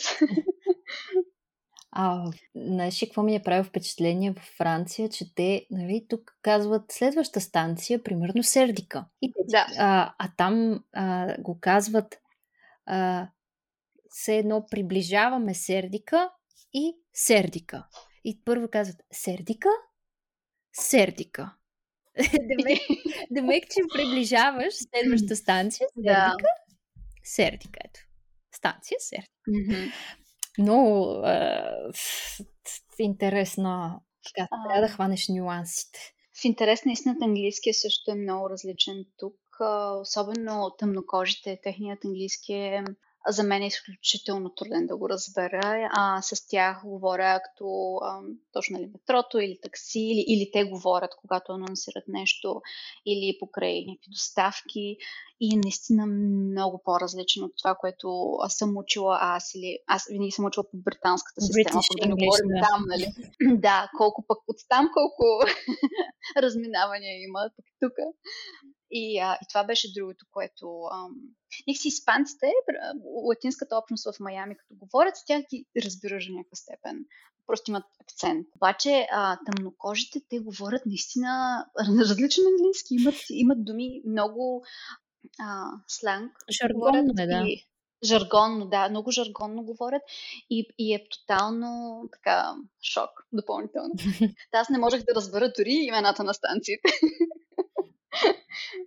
Да, да. То това е, затова ти трябва карта, но пък под земята няма карта. и така да. трябва да питаш. Добрия стар начин да, да питаш хората, което вече също смятам, че сме го загубили като навик. Ами да. Даже си мислиш, че някой като те спре, ще ти иска пари или нещо ще занимава. Да. И по-не сме склонни вече да... Даже се очудвам някой пъти, някой като ме помоли да го опътя включително чужденци в София. И ми е много странно, че самата аз подхождам с недоверие. Mm-hmm, mm-hmm, защото да. вече сме свикнали да разчитаме на всичко за, за всичко на интернет. Да, да, да, абсолютно. Това ми харесва много на нью-йоркчани, че те са много отворени и много заговарят. А, просто едно друго а, друга общност е тук. А, дори като вървиш и слушаш разговорите им, те са много интелектуални, дълбоки. А, самите деца, също като гледаш интеракцията между деца с деца, е доста интересна, много зряла, но и такава много, много добро развитие. Виждаш някаква надежда, че има. И а, самите хора, според мен, лойката е такава. Всички сме в, в тая лудост, тук наречена Нью Йорк. Всички плащаме супер много пари за, за квартири, за данъци, за храна. И поне сме малко по-добри едни към други, защото всички работим, те работят масово и на поне две-три места, примерно, за да могат да се издържат. И така, вчера като се разхождах в парка и видяхме една уникална птица, беше много голяма и мислихме, че е орел и просто сме се спряли и се радваме на птицата емоционално. И просто една жена ми каза, това е ястреб, имаме тук няколко ястреба, които живеят в Централ парк и така и много други пъти, примерно Стивън се прибира, а, изтървава, изкъсва му се чантата, хората почват да се спират, почват да му помагат да събере ябълките. Въобще, така доста запазили са човешкото в себе си, което а, не очаквах и съм изненадана и това е нещо, което много ме привлича. Нью Йорк са хората на Нью Йорк. Да, да. People, people of New York. Мене ми е много интересно да, да чета тази страница и нещата, които споделят те, защото а, да, историите. Такава колоритност, просто да. много широка гама от човешки истории. Виж и Creatures, uh, Subway Creatures. Това са тези моменти, okay. в които ти е гадно, отваряш този акаунт и Ай. ще ми благодариш после. Okay. Също имаше с а, такава страница с а, хората, какво четат в Нью-Йоркското метро. О, да, и тази ми е любима, да. да, да, да, да.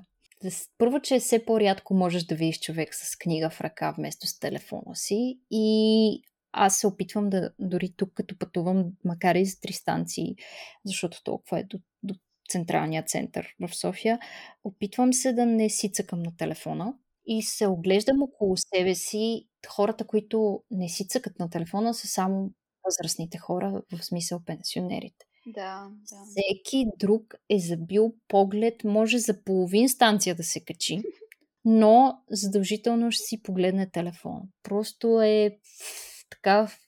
И той имаше един лав, че всъщност просто едновремешните вестници сега сме ги заменили с да. телефони.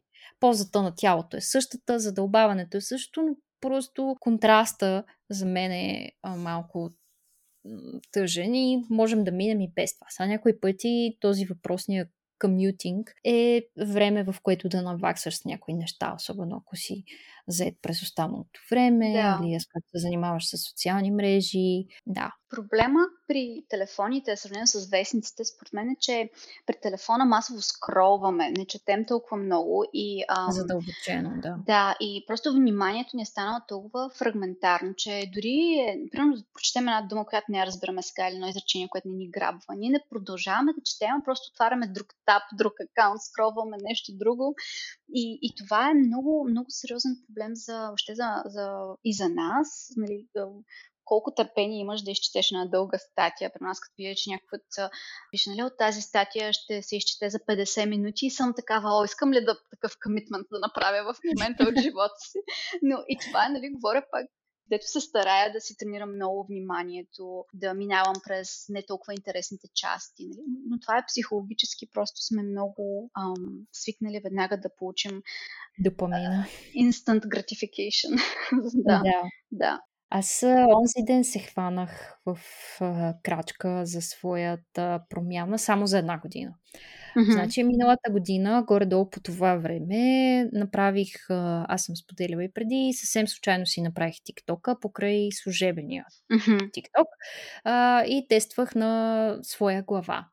Качила съм няколко клипчета, които съм била качила в Инстаграм преди да има Reels. И там нещо съм сглобила, не знам аз какво съм направила. Но осъзнах, че TikTok ме е повредил ужасно и много ми е смъкнал въпросния така наречен attention span. Да. Защото а, видях си клипче, което съм качила миналата година по това време. Показах го на Рангия, му казах, това клипче в момента ми се струва адски бавно. То е с случайни моменти, които съм заснела. Беше с а, различните плажове по Северното Черноморие и съм ги събрала в едно да. видео. Е, направо ми идеше да се върна назад и да се... Разбираш ли, толкова много, м- толкова бавно и мудно ми се стори. И си казах, Рада, попадна и ти в капана. И за теб, ако нещо не е цак, цак, цак, транзишъни, секунди, музичка, това, онова, да. Просто... Така е, просто мозъкът търси шорткът. Той иска да получи веднага това, което му е интересно. Да скача от една тема в друга тема, за да си привлича вниманието, обаче това идва и с много негативи.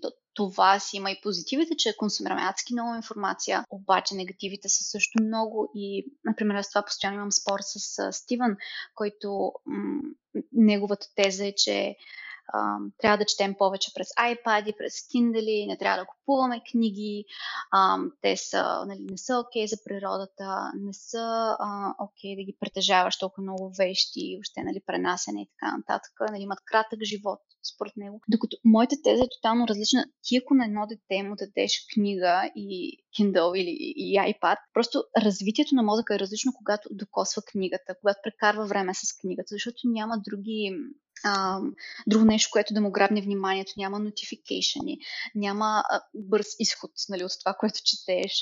Учи на търпение, а, да си търпелив, да следиш, примерно, историята, да видиш как се развива. Удовлетворението след това е много по-голямо. Развивате се въображението, въобще а, речника от думи, какво ли не. Да, а, да. И така, аз обичам втора употреба книги много да намирам или да споделям. Обожавам книги. Просто имам и Kindle. И на Kindle чета. Да, и аз и от двете. И аз изимам и от двата свята. Да. А, но все пак, а, според мен е важен и баланс. Аз лично в библиотеката си държа само книги, които наистина ми харесват. Да и тези, кои, към които по принцип не съм човек, който обича да повтаря, така че трудно ще се върна някоя книга да прочета втори или трети път, поне не съм намерила такава книга все още. А, но са такива, които наистина искам да ги извадя и да видя какво съм си подчертала, какво да, съм точно. си извадила, защото аз нали, обичам така да си вадя yeah. бележки. а, и, и, например, си имам определено пространство. Махни това, че са ми подредени по цветове и по жанрове и по височина, за да ми е естетически наслада. Просто така. Извън това, гледам да има определен набройка и да не се презатрупвам и да си yeah. продължат живота, защото пък от друга страна, много от нещата, които сме научили за нашите предци и предците на нашите предци, са именно от писмените източници. Сега някой ден, ако на някой му е гръмнал хард диска и няма да разбере дипломна работа на съреди кой си, което е била някаква основополагаща, защото той няма качил, примерно, в интернет или нещо се случва с интернет и той вече не съществува. Другите хора как ще разберат, ако няма няколко копия yeah. на тази дипломна работа в регионалната библиотека? Примерно, примерно. Говорейки за библиотеки, много исках да отида да видя тук библиотеката на Нью Йорк, която има mm. много-много сгради и различни клонове. Но аз да отида до главния клон и събота сутрин решавам, че това е моя ден. Взимам си тефтера, да си пиша, да си работя нещо в библиотеката, подготвям се. Стивен вика, така, гледаме супер очуден, нали, през цялото време, защо аз събота ще ходя в библиотеката, нали, много очуден ме гледа. И вика, ай, що да с тебе, да, нали, да видим, да съм ходила и аз тази библиотека да я видя. Аз съм голям фен. А, между другото, тази библиотека е била спонсорирала Георги Господинов в рамките на една година да, да твори, да, да пише а, mm. чрез тех, техните стипендия, да. И а, наближаваме там и аз не мога да повярвам това, което виждам. Е, огромна група от хора, инстаграмър, туристи, просто се снимат пред библиотеката, тъй като, тъй като тя е безплатна. Те си влизат вътре. И вътре беше като метростанция в час пик. А, аз получих клаустрофобия, въобще не можахме да се ориентираме къде са залите за четене. Имаше толкова много хора, всичко се случваше толкова бавно, да не говоря, че е COVID и, и аз буквално прекарах 5 минути и си казах, не, не трябва да излезем. И аз му викам, ама защо е така в библиотеката? И той вика, ами ти обратното ли очакваш, че ще бъде? Аз викам, ами хората не ходят ли в библиотека да четат и да работят на тихо, нали? защо има толкова много фотографии и позиращи туристи? И той вика, аз много се очудих ти като каза, че в събота искаш да ходиш в библиотеката, защото знаех, че е така, нали, че е много натоварено от към туристи. и това са едни от многото примери, когато имаме точно такива междукултурни различия при очакванията си за... Аз бях изключително разочарована, че загубих толкова време да отида до там и да се върна и не можах да седна да си пиша в библиотеката. Ами аз сега се сетих, буквално преди няколко дни ми попадна една такава уж библиотека, която в, в момента го търся, но не мога да разбера къде се намира по света, на която много хора се снимат на заден фон и изглежда като много-много висока спираловидна стена с а, книги и се оказва, че всъщност това е просто принт и че няма реални книги. И всичко е просто лъжа. О, oh, вау! Wow. Което wow. е същото, също обратното. Да, което ми напомня, че а, бяхме в една къща в Колорадо и в библиотеката на къщата имаше книги истински, но бяха с бели страници отвътре. Просто беше като корицата на книга, такъв тип стара книга а, с твърди корици. Няма заглавия отстрани, взимаш я и просто отвътре всичко е бели страници. Но естествено има и много хора. Срещнах и много хора с хубави, интересни библиотеки и това е любимото ми нещо, като ти е на гости, да видя дали човека има книги, и покрай това да си, да си говорим. Да, и аз много обичам да видя дали има книги и растения. Да. Ами, ако не се лъжа, мястото, сега го гледам, е Тианджин Бинхай в Китай. Може и да не е това, но много прилича. Вау. Така че, да. Ще го покажа после. А, ти хубаво заговори за книги, няма как да не те попитам за твоята такава. Петя съвсем наскоро издаде Healthy Earth, детска книжка, която съчетава уважението към природата и начините по които можем да й помогнем, обяснено като за деца, като същевременно има картинки за оцветяване, за да може да развива една друга част на техния мозък и да привлича вниманието по един по-различен от стандартната книга начин. Как изобщо стигна до идеята да издадеш детска книга и особено на база всичко това, което си изговорихме до момента? Ами да, то беше в а, началото на COVID, когато аз а, все още не бях, не бях си намерила моето призвание.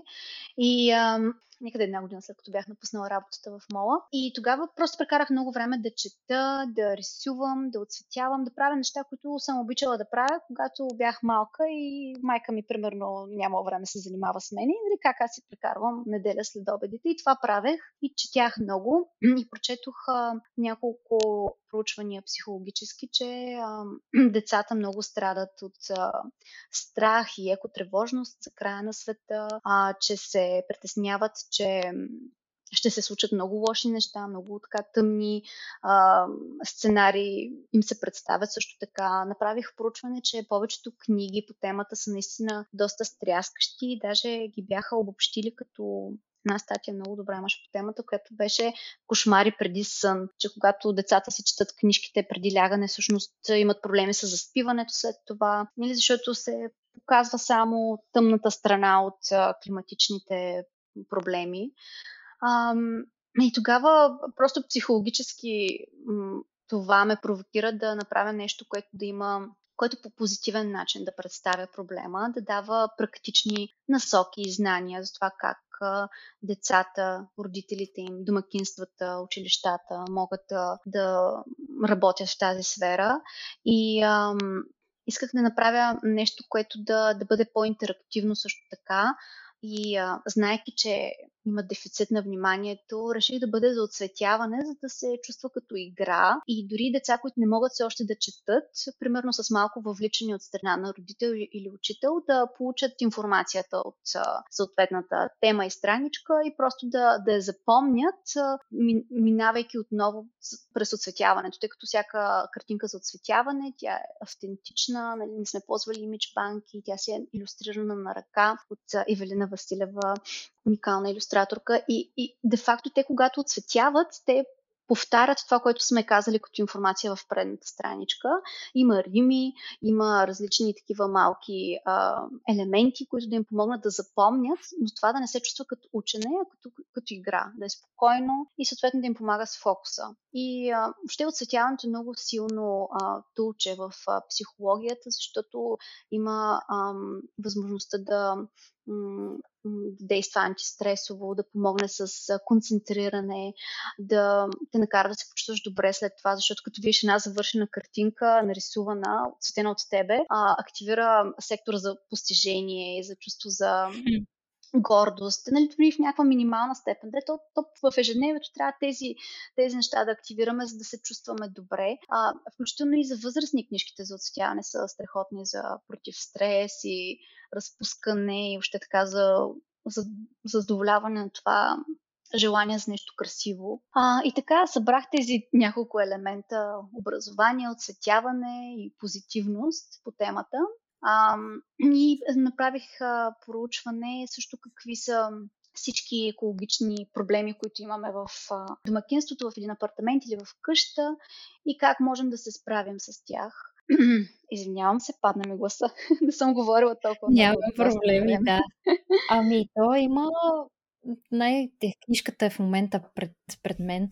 А, има си неща от турбичката и сламката, които са The Essentials, а, през а, това, че не е необходимо на всяка цена да имаме балони, които са любимите на децата, така или иначе. Тук предполагам, че става въпрос за осъзнаване от деца на малко по-голяма възраст. А, от това, че не е лошо да си даряват играчките, през а, това да помагат на родителите си в а, приготвянето на храната, в почистването на хладилника и всякакви такива неща а, да, над 60 предложения са. Ами да, неща, които човек може да се асоциира с тях. Нали? Вечният дебат, кой е виновен, дали големите компании, дали индивидът. Истината е, че едното не изключва другото. И това, че децата го изпитват, е доста м- притеснително е. Да. Защото в да, ние сме имали един отделен епизод, ако ви е интересно, за екотревожността и за това изобщо къде се а, среща психологията и екологията по средата. Но това е нещо, което тресе както родителите, така и, и децата явно. И то от така. Да. Не знам от, от по какви канали.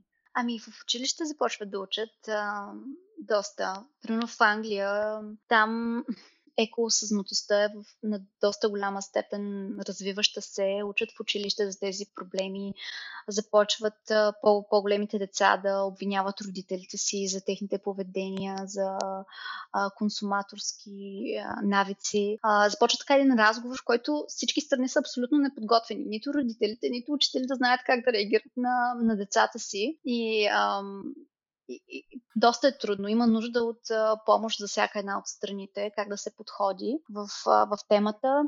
И а, даже бях правила такъв а, вебинар, мога да, да споделя линк, в който давам стратегии и предложения за родители и учители как да подходят, ако имат по-малки деца или ако имат тинейджери също така. Тъй като наистина а, това е вече една тема, която присъства масово в, в родителството.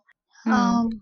Затова със сигурност индивидуално всеки може да, да промени навиците си, които избере да промени. А, и по този начин, когато повече и повече хора се съберем като индивидуалности и променим консуматорството си, дори примерно казвам да купим яйца не в пластмасова паковка, в хартияна, например. Най-елементарният пример, който съм дала и в книжката. Това просто бавно и поетапно ще си предизвика някакви промени в, в това, което се предлага на пазара. И това е най-елементарният пример, който давам. Но наистина, ако откажем да пазаруваме а, дрехи всеки месец, това е до къде ще доведе. Нали? Има, има много неща, които можем да променим. И, и вярвам, че сме взаимосвързани с бизнеса и с политическата система. А, нали, аз не съм от хората, които казват, че само тези а, топ 30 фирми, които са допринесли за 70% от а, carbon footprint за света, защото тези фирми, те, те го предлагат това нещо. Въпросът е кой го купува и кой го избира и защо продължаваме да го правим. Нали? Затова вярвам, че всички можем да променим да. не всичко. Естествено, и това е в книжката е заложено, че не всеки ще може да си позволи да не ходи с кола до училище, защото има хора, наистина, които живеят толкова отдалечени. Примерно това в Европа да кажем, че не можем да си го представим, но тук наистина има хора, които няма как да отида дори до супермаркет без кола, да, в Штатите. А, Та затова те могат обаче друго да правят. Те затова толкова рано взимат книжки, нали? Да. Просто да. защото обстоятелствата го налагат.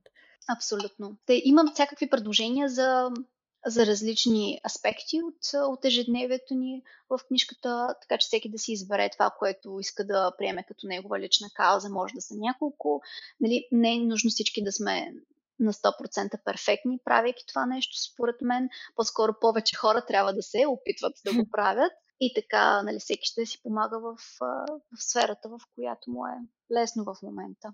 Да, то все пак всеки има абсолютно различна динамика и е обременен дали от географското си положение, семейното си положение, няма да, значение. Да. Но да, тази книга е колкото за децата, толкова и за родителите, защото вярвам, че се получават смислени дискусии и се случва дори дори на мен да ми пишат тинейджери и да ми кажат какво мога да направя, за да убедя майка ми и баща ми еди какво си. Или пък обратното, вече се хвалят какво са успели. Oh. Нещо, което е дошло от училище и са го приложили вкъщи. Или пък нещо, което е дошло от вкъщи и са го приложили в училище.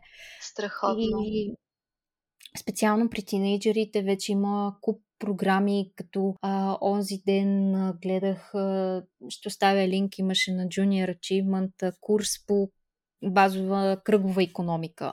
Uh, mm-hmm. ВВФ имат а, програмата Climate Heroes, която е да учи тинейджерите да. как да говорят за а, климатичните промени чрез а, влогове, блогове и други модерни альтернативни формати. Изобщо има насоченост към това. А, пък а, отсветяването си е а, терапия. Аз от а, преди да станат популярни в България, защото тук така всичко с закъснение. А, в Франция открих книжките за оцветяване за възрастни с мандали mm-hmm. специално. Да. И тогава си купих а, няколко. А, после влезнаха и тук, но когато се загаджосвахме с моя приятел, той е топ-селинг автор на книжки за оцветяване за възрастни в а, Амазон. Mm-hmm. И неговата, да, неговата таргет група са а, Америка и а, Штатите и Канада. Mm-hmm. Северна Америка. Супер. И, да, и там са както мандали, така и животни, но адски много псовни. Наистина. Да, а, но такива псовни, някакви много цветущи, които нашия British English не познава. Mm-hmm. Но около тях са а, такива цветенца, лисички, котенца.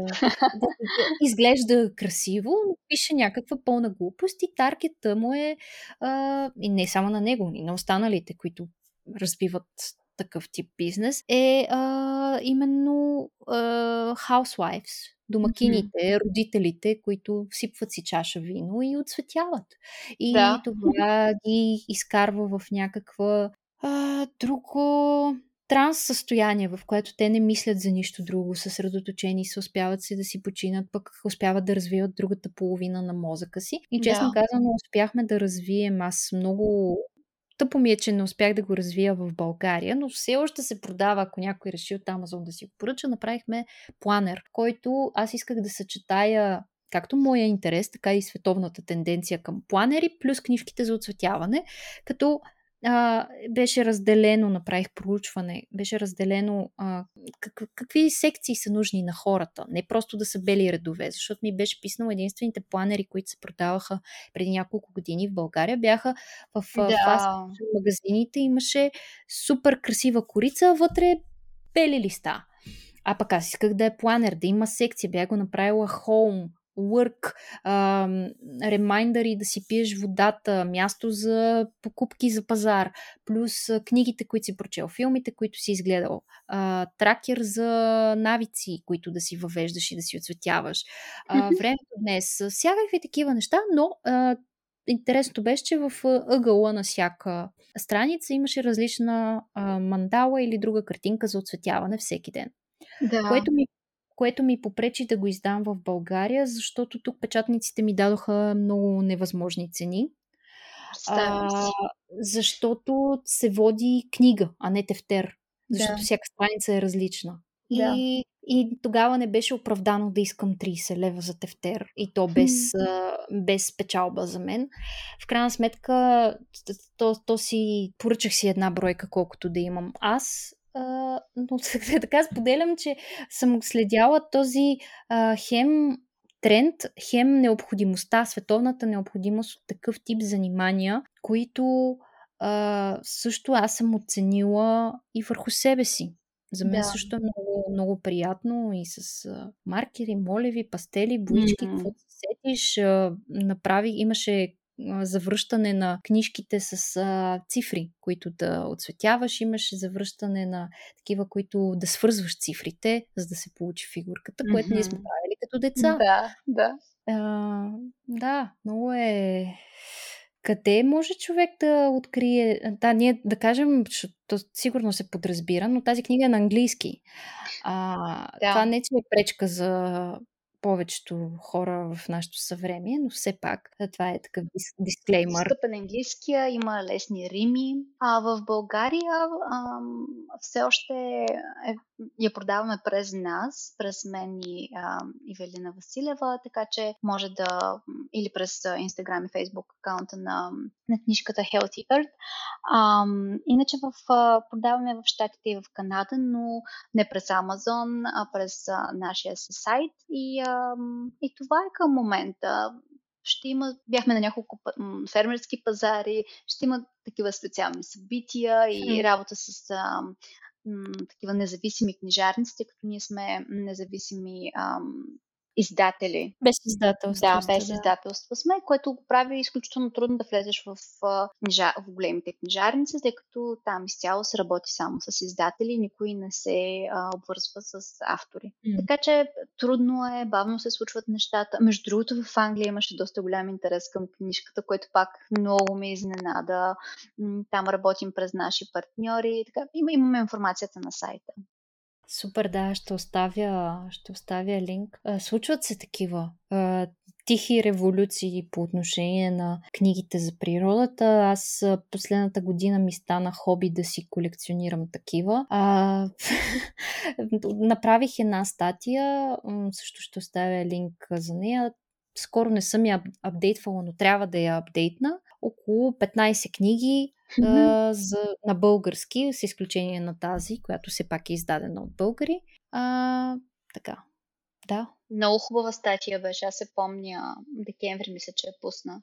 Да, да, съвсем наскоро беше. Исках да бъде около преди коледа. Така Да. че. Така да е, за тази статия ще оставя също линк. На български има доста, доста материали. Било то за диви животни, било то за отпадъци, било за рециклиране, за боболечки, за пчели, Да. за дървета. Изобщо много, много богата информация, която м, би ми се искало аз като бях дете да, да имаше такива, такива книжки. Не само красиви, Да. но и полезни и с възпитателна цел, на която не винаги родителите могат да отговорят на всякакви въпроси. А, а пък то е всъщност е обвързано и с много други офлайн занимания, като например да отидем да почистим някъде или да засеем градинка, да отидем да засадим Да. дръвче, а, да правим къщичка да- за пчели или, за, или храни, хранилка за птици. за птички. Да, да, да. Има страхотни идеи. И родителите и учителите всъщност не са, не е нужно да поставяме толкова много стрес върху тях, че те трябва да са климатични експерти да знаят всичко и да понесат цялата отговорност за всичко, което се е случило. Според мен най-важното, което те трябва да направят е да, да чуят какво имат децата им, да споделят и да направят първата крачка към това да започнат да учат наново всичко, какво се случва, да с отворено съзнание и любопитство да подходят към тези теми и да покажат на децата, че всъщност ученето продължава цял живот. То не свършва с последния ден в университета или в училище. То продължава непрекъснато и ти можеш да се окажеш, че си на, на 50 години да, да има някакъв а, абсолютно глобален нов а, поток от информация, в който ти не можеш да участваш, защото нямаш знания и как реагираш. Не трябва да се адаптираш, да почнеш да четеш, направиш проучване, да си намериш правилните източници. И това е уникално добър пример за едно дете да види как родителя му си признава, че аз не знам по тази тема, хайде заедно да седнем да, да учим и да се развиваме и да ги прилагаме тези знания практически. Mm-hmm. Ценно е, да. Ако книгата представлява интерес за вас, ще оставя линк отдолу. Може да намерите и Петя, и Ива в Инстаграм. Мерси, много рада. Сигурна съм, че, моля, сигурна съм, че могат да отговорят на всякакви въпроси, които може да възникнат. Също така се надявам днешния разговор да ви е бил също толкова, поне толкова интересен, колкото и на мен, защото а, отново неусетно минаха два часа. Винаги казвам, че час и половина ми е максимума и се напоследък удриме двата часа и така просто. Защото се потапяме в човешките истории и колко, колко общо и колко различно различни сме помежду си. Просто е... да. Изненадващо. Mind blowing. Абсолютно. Да. Много ти благодаря за тази възможност. Беше ми изключително приятно да си поговорим така доста приятелски, според мен се случи всичко и, и ще се радвам да продължим разговора и онлайн. Аз, освен да ви кажа до, до съвсем скоро, последвайте подкаста, за да не изпускате новите епизоди. В Spotify може да дадете също както YouTube да ви праща известия и да разбирате когато кача новите епизоди. Линкове за всичко, което споменахме, ще оставя също отдолу и до скоро! Чао! Чао на всички!